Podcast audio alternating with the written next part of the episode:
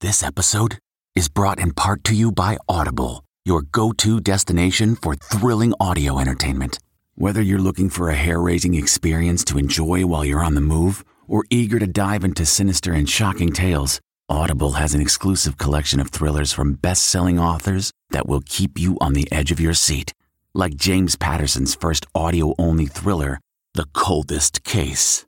Experience stories like never before, where every chilling detail is brought to life by captivating sound design.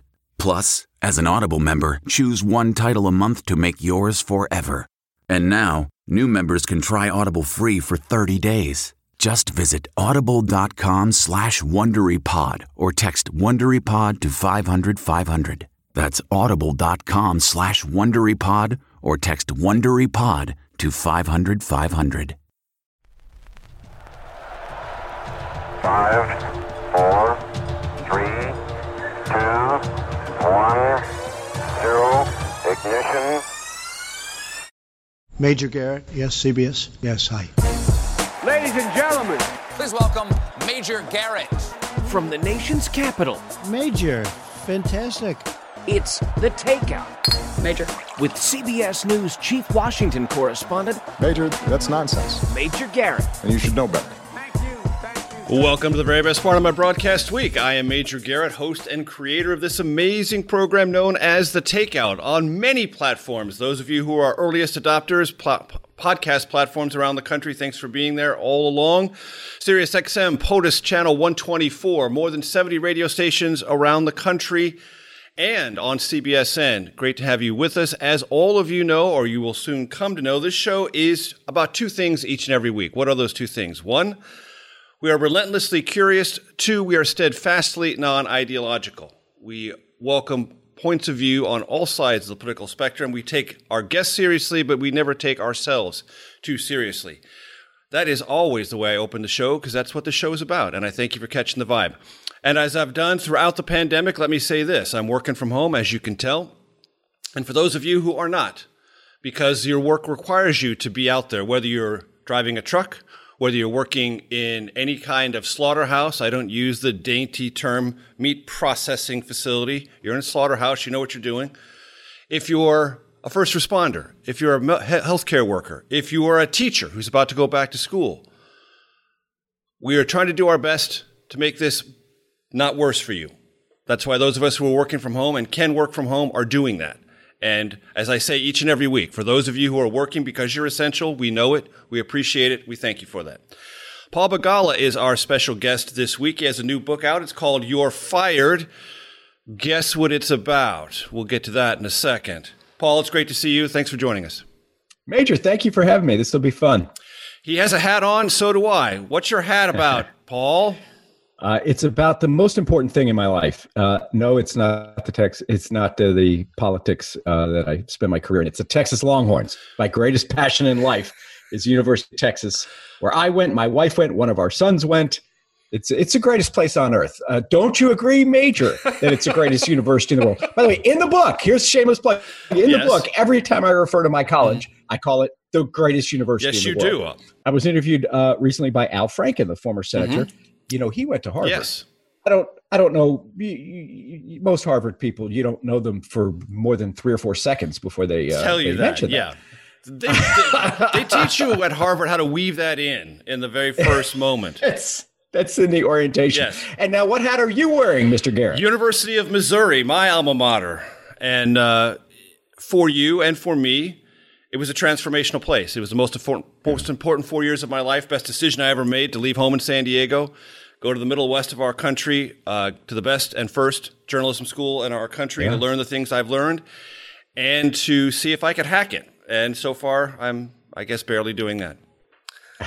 It is. It is really a terrific. I, I had the honor actually of teaching journalism for a while at the University of Texas, and Mizzou is the greatest journalism school in America. So I, I, I, I never rank my college second to anything, but uh, you guys really do it right at Mizzou. So let me ask you a couple of questions about your life before we get to the book. So I'm going to ask you not how many campaigns you've been involved in, because involved can be kind of a nebulous term in politics, because you can be involved but not necessarily invested. And you can be a bag grabber in a campaign and be invested because you're trying to build, build your career. How many campaigns have you been emotionally, professionally invested in in your life? Huh. Actually, uh, honestly, all of them. Uh, the the mighty firm of Carville and Begala uh, never really grew. You know, we started with the two of us. Uh, helped elect a president, re-elect a president, did, did, campaigns all around the world. So any number of world leaders we helped elect. And you know what? After 35 years, we're still two people. Mm-hmm. Uh, so we never, honestly, and we did fine professionally, but we never took a client that we couldn't go all in for. That uh, really, it, it, was part of Carville's pitch. Where we would pitch clients. He would say, you know, you hire our brains, but we throw in the heart and soul for free. Uh, I, I admire, I have friends who are better business people. They can handle 5, 10, 20 50 clients at a time. And I admire that. It's not me. It's, I, I, am wired to be more of a true believer. Now, I have to say, I'm out of that business and I kind of miss it. Mm-hmm. Uh, the thing I miss the most is the headquarters. Going in and hanging out with those. It's like a newsroom. Mm-hmm, you know, it's all these Absolutely. really smart, really idealistic, really young people. But, you know, I've just, I've aged out. I'm just too old. How many campaigns did you lose? Oh, more than my share. Uh, and I think about them much, much more uh, because you, you learn more from them. But uh, that was my next question. It's painful when you have to walk in to that hotel room and tell the person that their life stream is over. You know, uh, here's one. Uh, Harris Wofford was United States Senator. I was his campaign manager. I helped get him elected, which was great. Then he was defeated for reelection by Rick Santorum, mm-hmm. who's, you know, now my colleague at CNN. And when it was over, I had to walk in that room and I said, Harris, it's over. We've lost. You need to call Congressman Santorum. Here's the phone. And boy, does that show character. And God bless him. Harris uh, picked it up. Most gracious call you could imagine. Rick will tell you that. Um, this is what we do in America, but it's awfully, awfully painful to know that you have come up short and that you have failed as a, as a professional. They don't pay me to lose. And so, you know, it, it's, it's, um, it's crushing. Uh, it's really difficult, but it, the the rewards of winning are so great. And from loss, you learn what in politics? Every, in fact, I worry that I don't learn enough from the victories because I don't obsess on them. You know, victory is sort of self uh, uh, uh, justifying. Oh, everything I did must have been right because I won. But when you lose a race, you go over everything, and uh, that's what happened in 2016. I was involved in the super PAC that was helping Hillary Clinton. I had been involved in the super PAC, same super PAC, to help President Obama. So we helped President Obama. He got reelected. He'd have won without me, believe me, but we did a good job. I'm real proud of the work I did for President Obama. With Hillary, I took my eye off the ball. Not, not. I mean, I love her. She's family to me. I love her. It's not that I took my eye off winning. I took my eye off voters.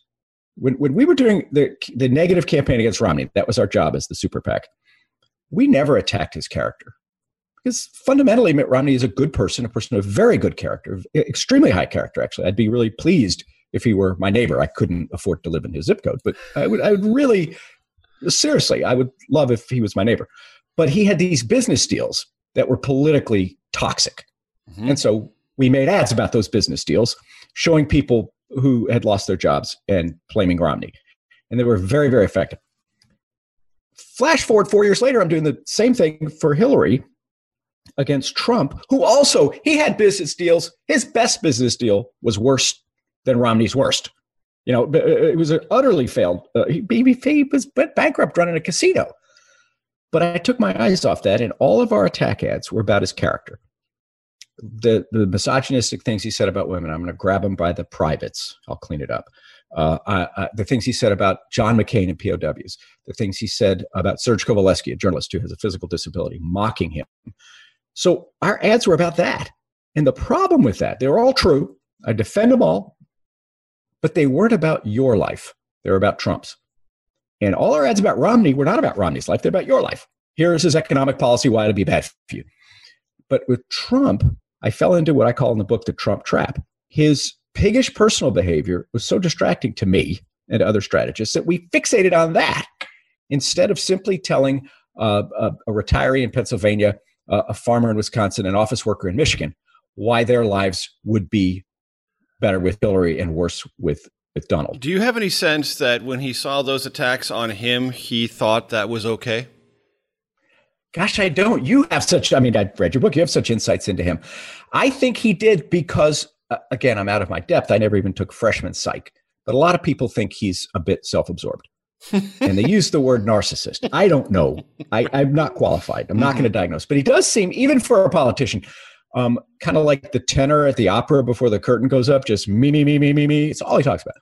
So I think, uh, I think a narcissist likes to be the center of attention. So I suspect he did like it. Um, and I should have I should have run ads about retirees in Pennsylvania and farmers in Wisconsin and office workers in Michigan, not about Trump's gutter level character flaws. Shoulda, coulda, woulda. That is one of the stories of 2016. Paul Begala is our yeah. special guest. Uh, stay tuned for segment two of The Takeout, coming up in just a moment.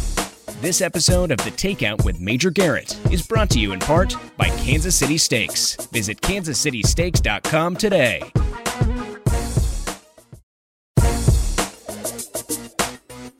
From CBS News, this is The Takeout with Major Garrett. Welcome back. For those of you on CBSN, this is the Missouri Tigers. That other hat is the Texas Longhorns. Uh, I guarantee you I'm not going to bury the lead. Yes, I know Joe Biden picked Kamala Harris. We're going to get to that. Hold on.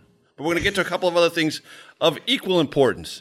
Paul Begala, should and will the Big 12 play football this fall?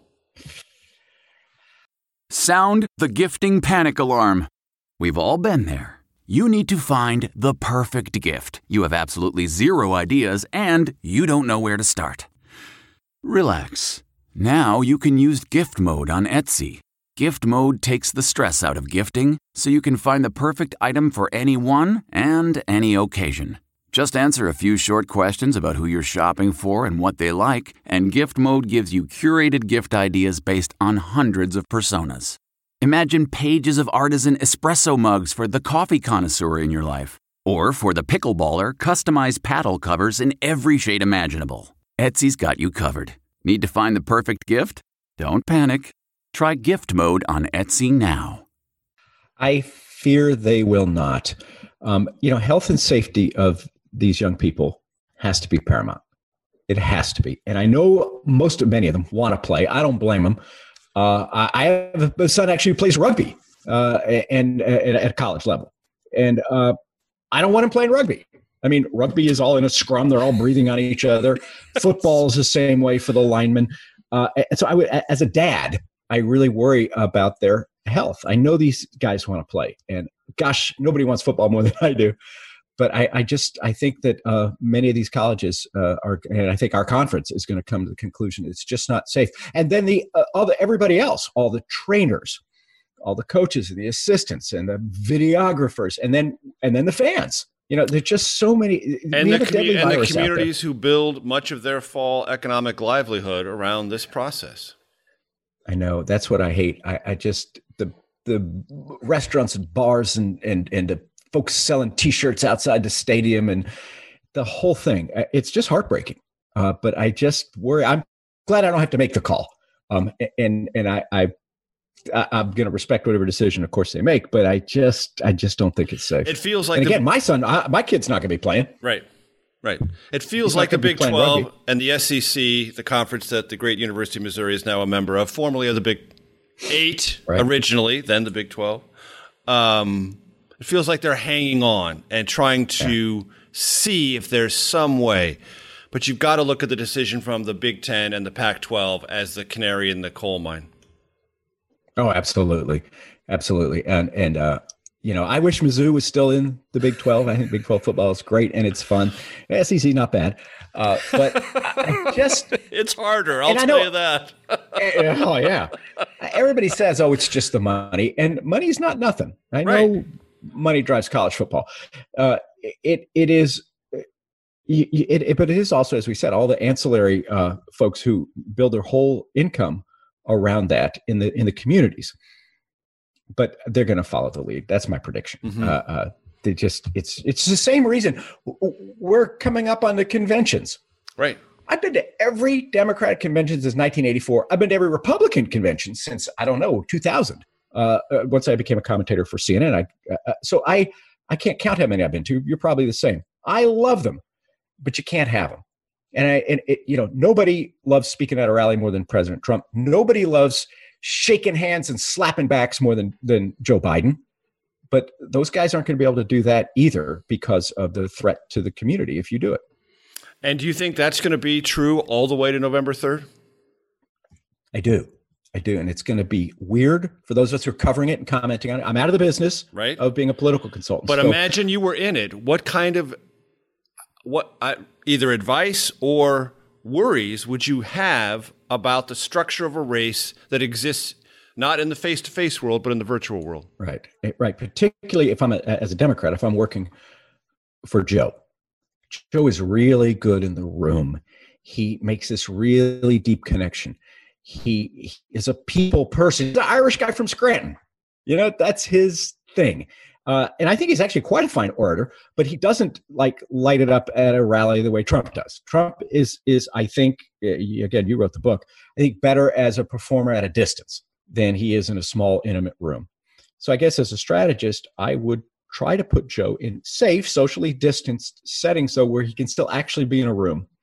Uh, and I be, almost begin and end it all with coronavirus, with nurses, physicians' assistants, docs, but also mom and pop businesses like we talked about who are, who are struggling and so many of them going under because this economic crash that has accompanied the, the corona pandemic.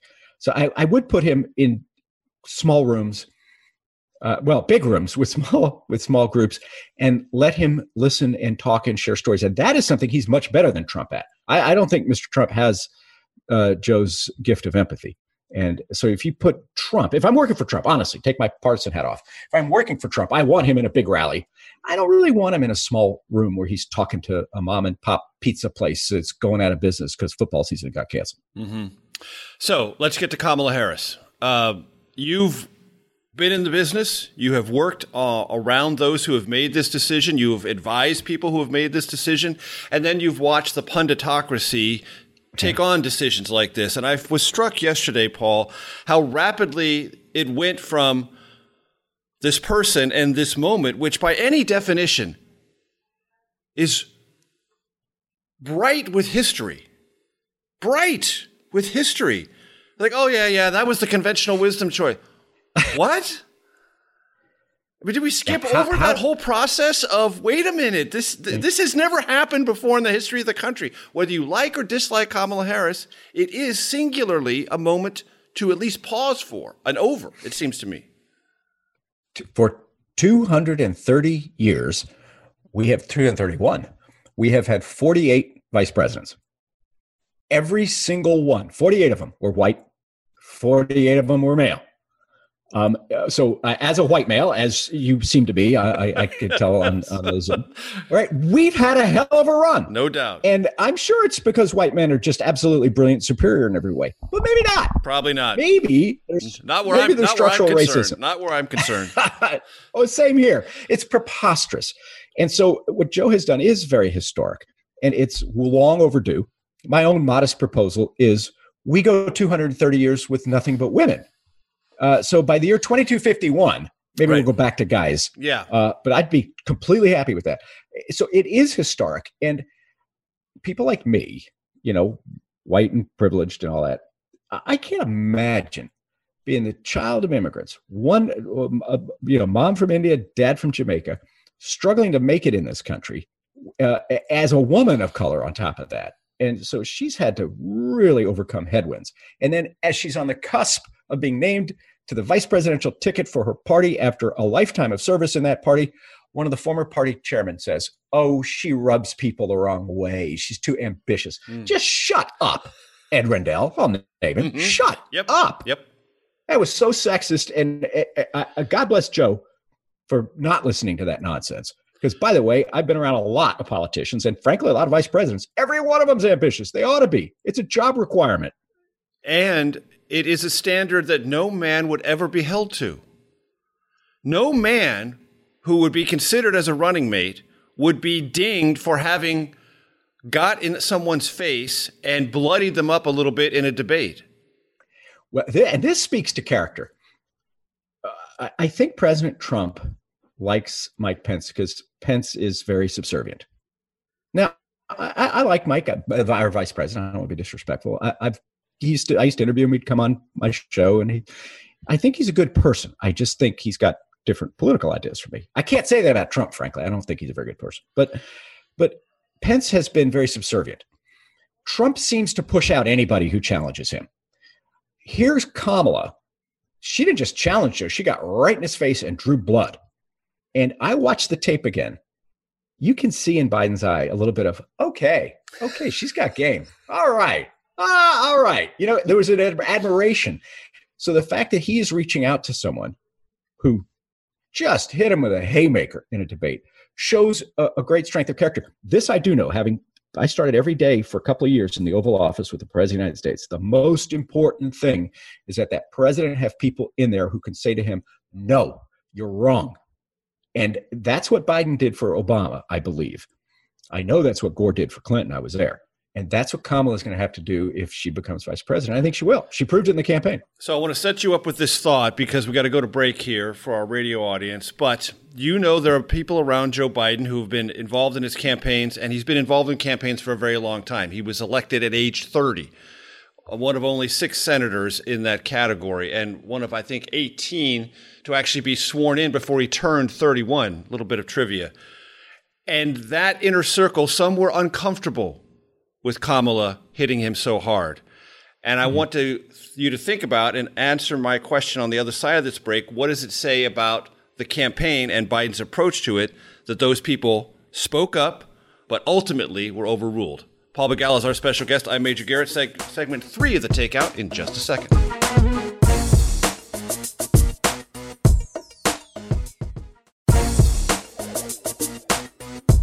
CBS News, this is The Takeout with Major Garrett. Welcome back. I am Major Garrett. Paul Begala is our special guest. If you follow politics at all, and because you're listening and watching, I'm pretty much certain you do, you know who Paul Begala is.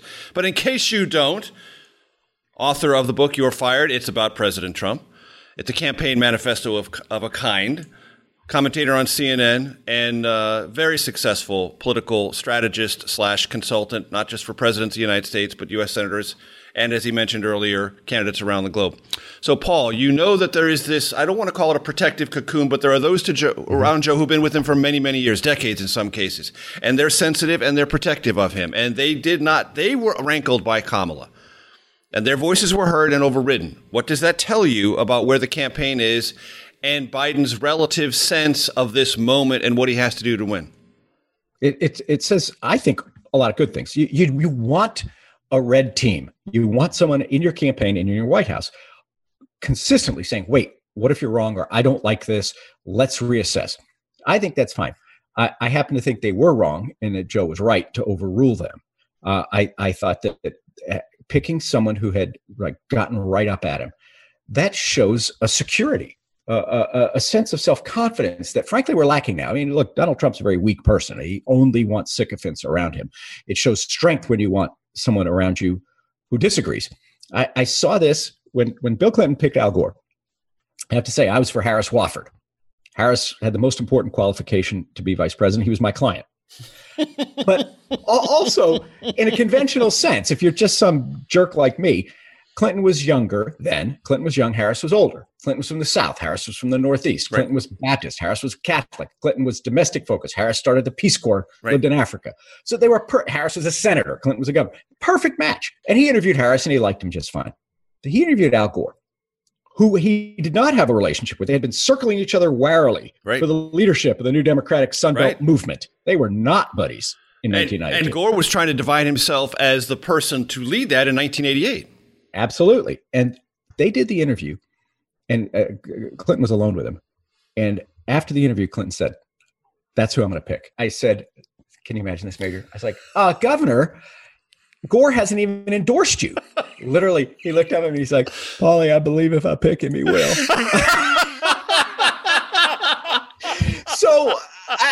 I, but I was like, okay, what does he bring? He's the same age, he's the same region, he's the same ideology, he's the same gender, he's the same, we're everything. And he said, you know, I might die. And I thought, wow. So, so you have to make a governing choice. Long way to say, mm-hmm. the conventional political analysis from conventional idiots like me is always going to be wrong. And Biden knows this better than anyone because he played that vital role for President Obama. And the beauty of it is the governing choice also does almost the impossible. She excites the base of my party and she reassures those suburban college educated Republicans who are coming over. You know, the Reagan Democrats were a big thing. We're going to see an election, I think, with a lot of Biden Republicans. And Kamala is reassuring to them. And I believe that. And I think you'll see that as we put her on the trail or the virtual trail, but also as we get polling data. So if you can both excite the base and reassure those swing voters, that's something pretty magical. And I believe she has that ability. Do you believe this would have happened had not the George Floyd moment transfixed hmm. this country and the world? I just don't know. Uh, that's a great question. Uh, I think that the, the that stripping away our my our willful blindness in the white community mm-hmm. uh, to the structural racism has been shocking, bracing, and absolutely essential. So maybe not. It has caused uh, a reassessment. It's not like obviously. I think most people are people of goodwill. Most Republicans are. Most Democrats are, and I think they don't want to live in a racist country. And I think what has changed it is is you know we all have these phones now, and so I can see what I have not lived. You know, I get pulled over, Major. They call me sir. Mm-hmm. Okay. And they apologize. Oh, I'm sorry to bother you, sir. You have a nice day and just drive more carefully. Right. That's how I get. So I love cops because that's how they treat me. Right. So when I see George Floyd murdered in broad daylight by the guys who are supposed to be protecting us from the murderers, uh, it's shocking and it does cause a reassessment. It may be. It's a long way of saying uh, uh, this, this reawakening has been vitally important.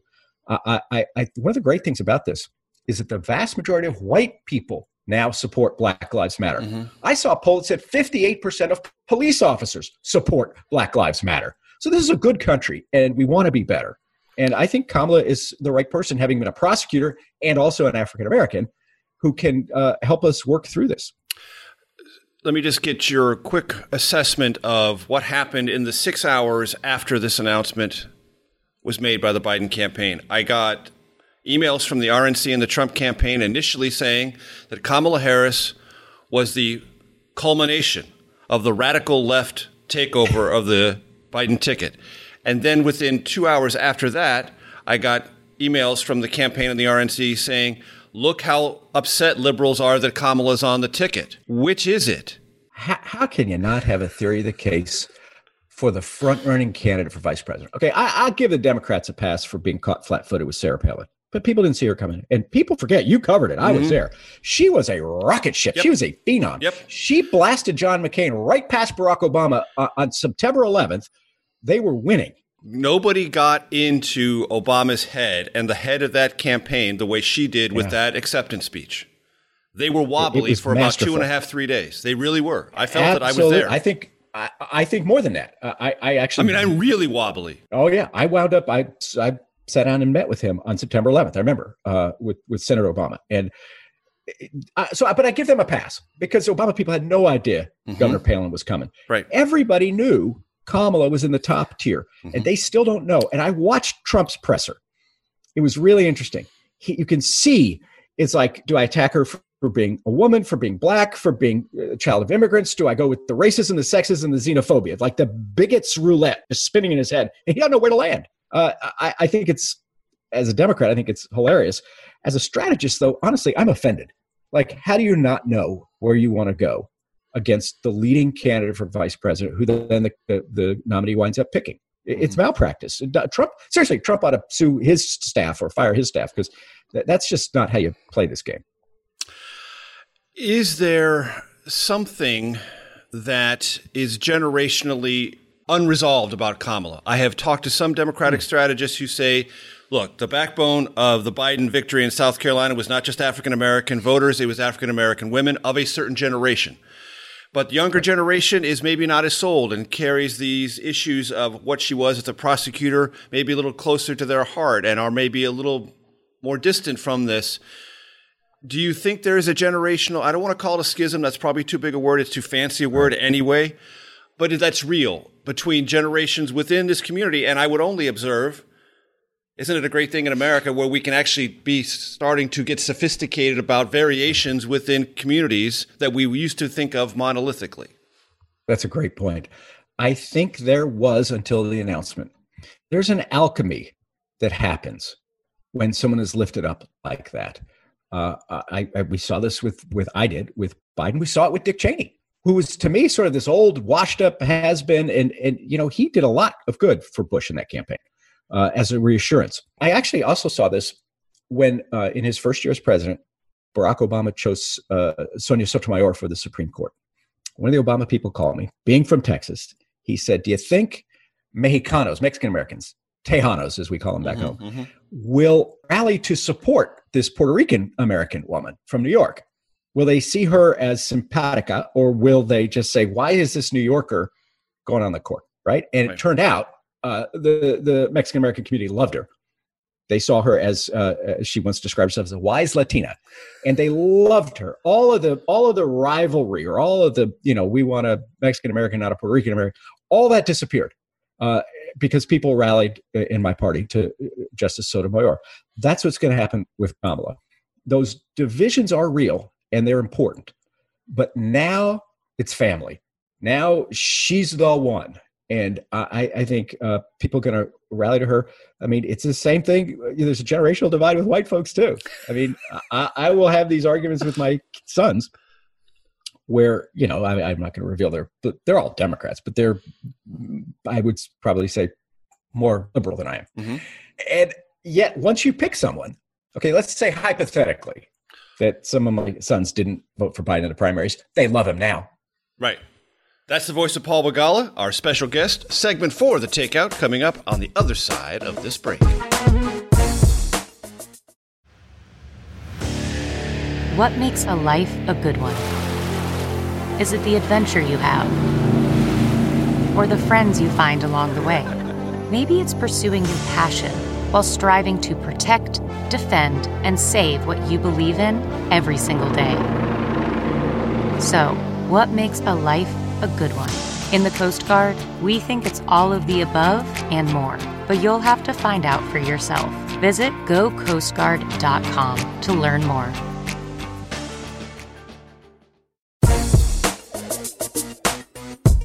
From CBS News, this is The Takeout with Major Garrett. Paul Begala is our special guest. He has written a new book, one of many it's called You're Fired. Yes, it's about the President of the United States. Um, so I've had this conversation, Paul, uh, and Democratic strategists who I talk to pause for a moment. Uh, I can possibly hear them gnashing their teeth a little bit, but when I ask them this question, they don't tell me I'm completely off base, which is this Is Joe Biden one blank stare away from resetting this race? No.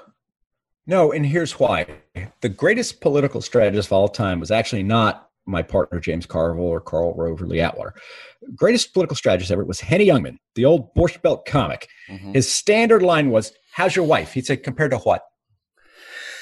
Okay, a presidential election or any election is a compared to what.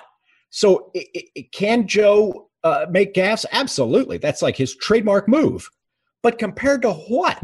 Joe Biden didn't tell anybody to drink bleach. You know, Joe Biden didn't do, go out and say that George Washington's troops secured all the airports in 1776.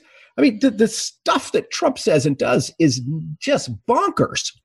So I, I, I think when you're working for Donald Trump, it is probably not a good strategy to attack the other guy's mental acuity man, woman, person, camera, TV. Like, come on. I, I, I, his his niece alleges that Trump paid someone to take his SAT. I think he paid someone to take his mental acuity test. But you know they're going there. The first, Fine, let them. Okay, let them. They're going to go somewhere. They can't go to, to 160,000 dead from COVID. They can't go from 10 million jobs lost. They can't run on his record. But uh, of all the things that Trump could argue, the notion that Donald Trump, who uh, a more just society would not have him in an Oval Office, they'd have him, they'd have him in a rubber room and he's going to attack somebody else's mental acuity? It's crazy. What about the attack line, which you also know is coming because you've seen it? is that whether it's Joe Biden or Kamala Harris, the Democratic Party is moving inexorably and radically left and wants to bring not only socialist ideas, but socialism writ large to America. Yeah, we just had a primary on that, and I am not a socialist. Uh, Bernie's a friend of mine, by the way. I worked on the Hill, and, and I, I uh, when he came to the House, I became friends with him. And he was in the Senate. I, I was in, working in the White House, and he was an ally and a great guy. I like him a lot. I don't share his particular brand of politics, though. I'm not a socialist. And so we had a whole primary on that. Uh, certainly, Senator Sanders, to a lesser extent, Senator Warren really picked up, and, and by the way, several others, Castro and Beto and several of them, really staked out positions on the left. And the Democratic Party said this we want reconciliation, not revolution. They explicitly turned away. Biden didn't just win against a really talented field. This is, I think, the best field that Democrats have ever put together. Joe didn't just win; he won 45 contests. He, eh, you know, Barack Obama only won 33 when he first ran. He won 45 contests. The Democrats we have 54 because we got to have American Samoa and Guam and Puerto Rico, and so so we get to 54. So he won 45 out of 54. Um, and 17,660,000 Democrats voted for him. That's more than everybody else got combined. The other 23 candidates combined didn't equal Joe's. So he is the dominant figure. And I think what people responded to was a call for reconciliation, not revolution. Uh, and, and for progressive change, certainly. But I, they, they, you don't pick Joe Biden if you want your party to become socialist. When you write in the book about not only the things that you missed in 2016, but the party missed, and many of us who were covering, I mean, I was covering the campaign every single day and I missed, mm-hmm. which is this sense that as a candidate and as a president, Donald Trump speaks to a sort of inner core of his supporters that is intellectual, but it's also deeply psychological. Mm-hmm. Does that still exist? And if you are someone who is suggesting or crafting strategy to confront it, what do you do? Yeah, I think it's very real. And I think it is something Democrats have to understand. Uh, we're supposed to be the party of empathy right? We're supposed to be the party that feels your pain. We're supposed to be the party of inclusion. Why not include some of these folks who last time? A great many of them voted for Barack Obama and then turned around and voted for Trump. Uh, and there's there's some some elites in my party dismiss all the Trump people as racist. That drives me insane. I have family and friends who voted for Donald Trump. Okay, and they're not racist at all. It's the fallacy of composition. All racists are Trump supporters, but not all Trump supporters are racist all animal all, all giraffes are animals, but not all animals are giraffes. Actually, very few are. And I think that's the better way. So Democrats need to understand where that's coming from. I think they've worked hard at that. I really do. I think Joe's empathy can speak to that. And it matters that you listen and respect instead of denigrating and attacking. I never won an argument in my life.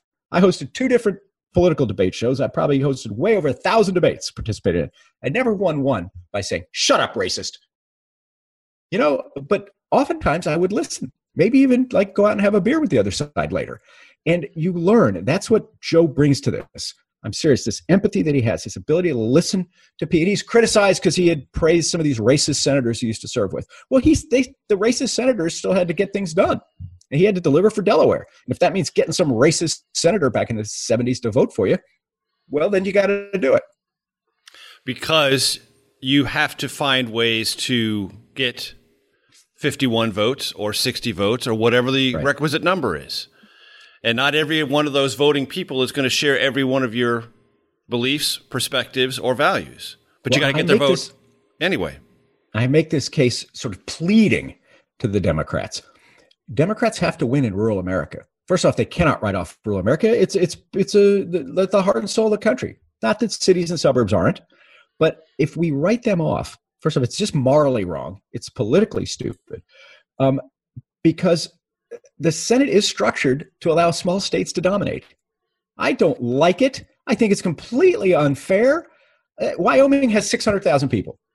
California, your home state, mm-hmm. has 40 million. Okay, at this hour, listening on Sirius XM, channel 124 POTUS, there are more than 600,000 people stuck in traffic on the 405. Okay, but the 405 doesn't get two senators. I think right. it's a completely nutty system. But you know what? James Madison won't return my emails. Nope.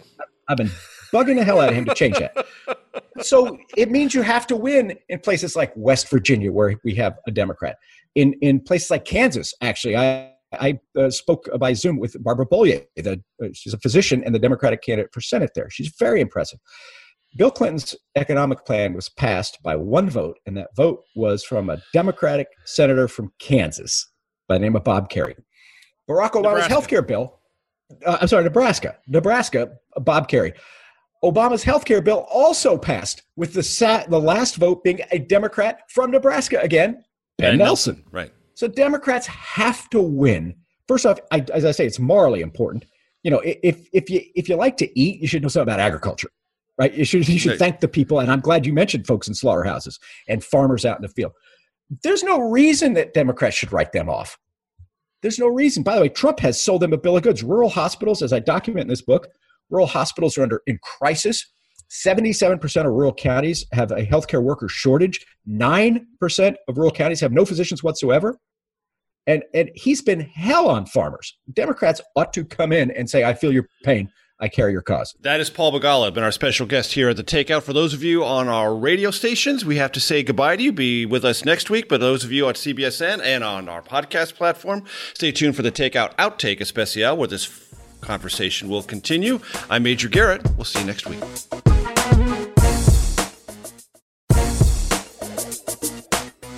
From CBS News, this is The Takeout with Major Garrett. Welcome back. I'm Major Garrett. This is your Takeout Outtake Especial. It's kind of the fun and games part of the program, although we've had plenty of fun already, so I'm really not sure that these are going to be very distinguishable one from the other. Paul Begala is our special guest. Paul has written a book, You're Fired. Uh, yes, it's about the President of the United States, uh, and if you know anything about politics, you know Paul Begala does not want to see him reelected. Underscored italicized all caps, I think is a fair way to describe that. Paul, um, in my book, which you've been kind enough to mention, uh, Mr. Trump's Wild Ride, uh, I take a quote that one of my colleagues at CBS, Dean Reynolds, found when he was doing a ser- series of stories right after the inauguration of President Trump with Trump supporters. And one of them told him something that has never left my mind, which is this The reason I like Donald Trump is because he understands this country is coast to coast, not coast and coast. I think that is as succinct an assessment of the people whose values they thought were either being ignored or undervalued, right. reaching, reaching, knowing that there was an unpredictability to it, to the Trump campaign in 2015 and 2016. Well, and what a con job that is. I mean, Donald Trump was born in Queens and lives in some gold plated birdcage in Manhattan. He's got a home in Beverly Hills and nothing in between. He's one of the richest guys in America. He could have a place in farm country like me. He could go to uh, Little Rock and Hot Springs like Bill Clinton, even Chicago like Barack Obama.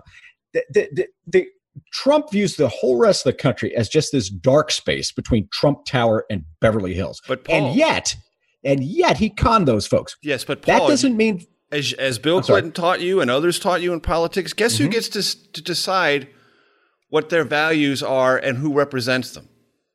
Voters get to decide that. You don't get to decide that. Ab- absolutely. And, and, these folks did. But, absolutely, and they got conned. Donald Trump has been a wrecking ball for the middle of this country. He's actually been great for Wall Street.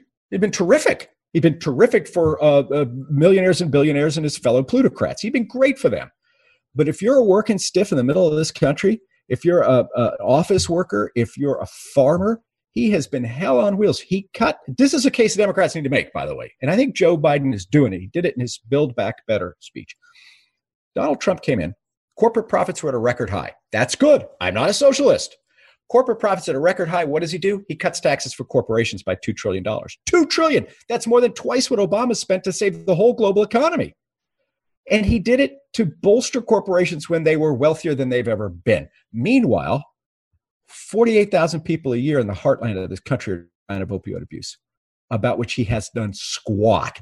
Last year, the total drug addiction deaths were 71,000. About 48, 50,000 of them were opioids. He's done nothing for them. Farm bankruptcies are an all time high. Uh, rural healthcare hospital closings are, are rising. Um, there's a crisis in the middle of this country. People put their faith in him, and he screwed them. And I think Democrats should come in and make that case. Um, you're not going to win all of them, but but we we can we can do better, and we have to. To a certain degree, there was an effort along those lines in 2018, and as you point out in the Right. book, it worked.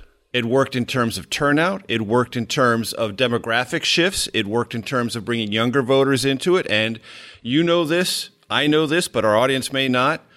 Midterm turnout is a very strong indicator of the next presidential election turnout. So, what will you say? What do you say about the things learned from 2018? Right. I've got a whole, thank you for reading. I have a whole chapter on this. If I'm the goat of the book because I got 2016 wrong, the hero is Nancy Pelosi, the much maligned uh, leader of the Democrats in the House, one of my political heroes, the best speaker of either party that I've seen in 35 years. Here's what she did. And yeah, blah, blah, we hate Trump. Everybody hates Trump. She recruited a, uh, the most diverse class of candidates Democrats have ever had. More women, more people of color, more military, more national security. Number one. Number two, she matched candidates to the district. She ran moderate candidates in moderate districts. Number three, she focused them all on healthcare. Now, she picked up 41 seats in the highest turnout we've had since women got the right to vote 100 years ago in a midterm. 41 seats, not one of them. I went and campaigned for a whole lot of them at, at Speaker Pelosi's request. None of them ever ran an ad attacking Trump at all. None of them called for his impeachment. None of them talked about Russia, Mueller collusion. They all talked about healthcare. They talked about your life. And Nancy got that. And she is, uh, I think, I really do. I think she's one of the great political strategists in American history. Democrats need to listen to, watch what she did and listen to her. There is a reason that she gained 41 seats, in every one of them in Trump country. Uh, it's the most impressive midterm election I've ever seen. What is your level of concern about the ability for this election to be carried out in a pandemic? Some states and jurisdictions are moving more aggressively than they have previously because of the necessity brought by the pandemic to mail in voting. There will be other different availabilities of polling stations, fewer, more concentrated, some voting centers. And you've already heard the president doing what, as you point out in the book, he did in 2015 and 2016 undermine the whole idea that an election can be carried out. The, the notion first off he even undermined the legitimacy of his own election. He said there was fraud and i've never seen a sore winner before claim fraud when he won. Um, but this is i think an existential threat to our democracy. If you don't believe in the right to vote you can't really call yourself an american. And uh, mr trump is undermining that. Uh, vote by mail is perfectly safe it's perfectly honest. It's perfectly ethical. Uh, actually, your colleague at CBS, Caitlin Huey Burns, did the uh, math on this. She did a couple great pieces. I'm serious. I don't even know her personally. I'm flacking for her because there's such great reporting. She, she dug into it. Colorado votes 100% by mail. Yep. She went to the Brennan Center for Justice, an independent think tank in, in at NYU. They calculated the rate of fraud in Colorado is 0.0000001%, one ten millionth of a percent. Uh, that's pretty close to perfect. So I want folks to vote. Obviously, I, I, I honestly would rather people go vote for Donald Trump than not vote at all. I really love democracy. I've spent my whole life promoting democracy, but it can be dangerous now with this virus. So vote by mail, vote early. Some states have drop boxes. I wish every state had this, and I hope the secretaries of state will think about this. If you don't want to overburden the postal service, which we might, why not take your absentee ballot and go to the firehouse, go to the police station, go to the government center, and just drop it off in a secure box? A lot of states do this. Mm-hmm. Ohio, Yep. they're trying to expand it. Michigan, Pennsylvania, a lot of places do it. That's a terrific solution. The, the last thing, if I could lobby for, this is totally nonpartisan. Your audience skews younger, Major. Our poll workers, 50% of them are over age 60. Yep. And almost a third of them are over age 75. They're just the best people in every community, and they are a terrible risk for COVID. So younger folks should, if they can, if it's safe, if they mask up and maybe put a, ma- a, a- face shield on and gloves, whatever. If younger people are willing to set aside their partisan hat for a few hours and sit as a nonpartisan poll worker, the lines will be shorter if we have more workers. No We can protect our seniors who generally do this, uh, uh, the, the wonderful work of democracy. Uh, that is a nonpartisan thing. Republican or Democrat, set your cap down for a minute Yep. and then go in and work as a poll worker. It would be a wonderful patriotic act. So uh, we have three threshold questions, Paul Begala, that every single guest has been asked and answered. Our audience loves the answers. So, in whatever order you prefer, most influential book in your life, all-time favorite movie, or one of your all-time favorite movies. You're going to indulge yourself musically. What artist or genre are you going to pick? Okay, I'll pick the last one first. That's easy. Country music. Uh, you know, I'm from Old Texas, and and uh, well, I'm much more outlaw country. My my sons will listen. Some listen to hip hop, but some listen to the modern. But if you look on the back of the book, the most treasured blurb on this book, Major, is not from President Clinton. It's not from Speaker Pelosi. It's not from James Carville. It's from Willie Nelson. There you go. I sent Willie and his wife Annie the chapter on rural America, and they loved it. And uh, that meant a lot to me because they have been Right. fighting for family farmers for decades. So that so first first country Okay. book. My favorite book is certainly Larry McMurtry's Lonesome Dove. hmm My my little consulting firm is called Hat Creek Enterprises. That's their cattle company, and that's a book about life and about friendship. Yep. And and I I am blessed to have some friends like that, and they mean the the the world to me. Now wait, what was the third question? So uh, that's your book. You've talked about the music. Favorite movie? Godfather. I know it's everybody's, but uh, if I, if I could step aside from that, uh, Godfather Right. is the best movie ever made. Um, you know, The Big Lebowski is just consistently hilarious. Awesome. Uh, it- it- you know, Bridges and Goodman, uh, uh, uh, Steve Buscemi. It, it Yeah. is a fantastic. It's so weird, but It's so You weird. know, you can But- watch it again and again and see different things. talk we talked about divides earlier uh, there is a um, gender divide on that movie uh, that is a guy flick guys get that and love that my wife's like yeah i sort of get it but i would never watch it again i've met more than one woman who thinks the exact same thing that's That's kind interesting. of a niche guy flick That's so Um, interesting. best political movie the best movie about politics that you've ever seen You know, I, just watched it again. We have three generations under our roof because Nana's living with us to avoid COVID at the at the nursing home. So I've got him from age 20 to age 84 Mhm. in my home right now. Hard to find movies that everybody can watch. I got out my favorite political movie and God, it held up. Dave. Did you ever see Dave? yes Dave yes was written and directed by one of my best friends, Gary Ross. Mhm. Gary is like our generation's Frank Capra. Yep. Dave is about just an ordinary guy who becomes president. And you watch that movie and it makes you believe in your country again. It makes you believe in people again. It's a it's a hilarious movie and it's so affirming. I, I just love that movie. I highly recommend Dave. and it gets some of the nuances right and it has some Yeah. inside jokes that if you're Yeah. sophisticated you've been around the game a little bit you get even though not everyone will Yeah. very good great shots of your colleagues in the press room. a young Ron Brownstein sitting in there quizzing Kevin Kline as president, Dave. exactly exactly paul it's been a pleasure uh, the book again you're fired it's about this campaign it's about the president of the united states and it's about what paul begala would like the country to do if you hadn't already figured that out paul it's been a pleasure we'll see you down the road Major, thanks so much. See you on the virtual trail. yes indeed The Takeout is produced by Arden Farhi, Jamie Benson, Sarah Cook, Ellie Watson, Zoe Poindexter, and Jake Rosen. CBSN production by Eric Susanen, Grace Seegers, and Daniel Peebles. Follow us on Facebook, Twitter, and Instagram at Takeout Podcast. That's at Takeout Podcast. And for more, go to takeoutpodcast.com. The Takeout is a production of CBS Audio.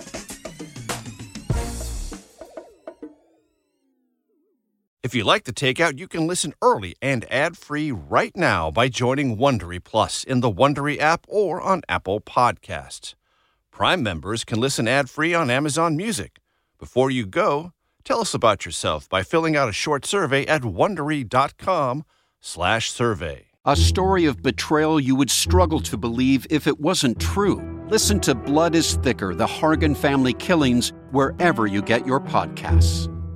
I'm CBS News correspondent Major Garrett, host of the podcast Agent of Betrayal, the double life of Robert Hanssen. During the Cold War, FBI agent Robert Hanssen traded classified secrets to the Kremlin in exchange for cash and jewels. In the podcast, you'll hear from Hanssen's closest friends, family members, victims, and colleagues for the most comprehensive telling of who Robert Hanssen really was. Binge the entire series now. Agent of Betrayal, the double life of Robert Hanssen is available on the Wondery app, Amazon Music, or wherever you get your podcasts.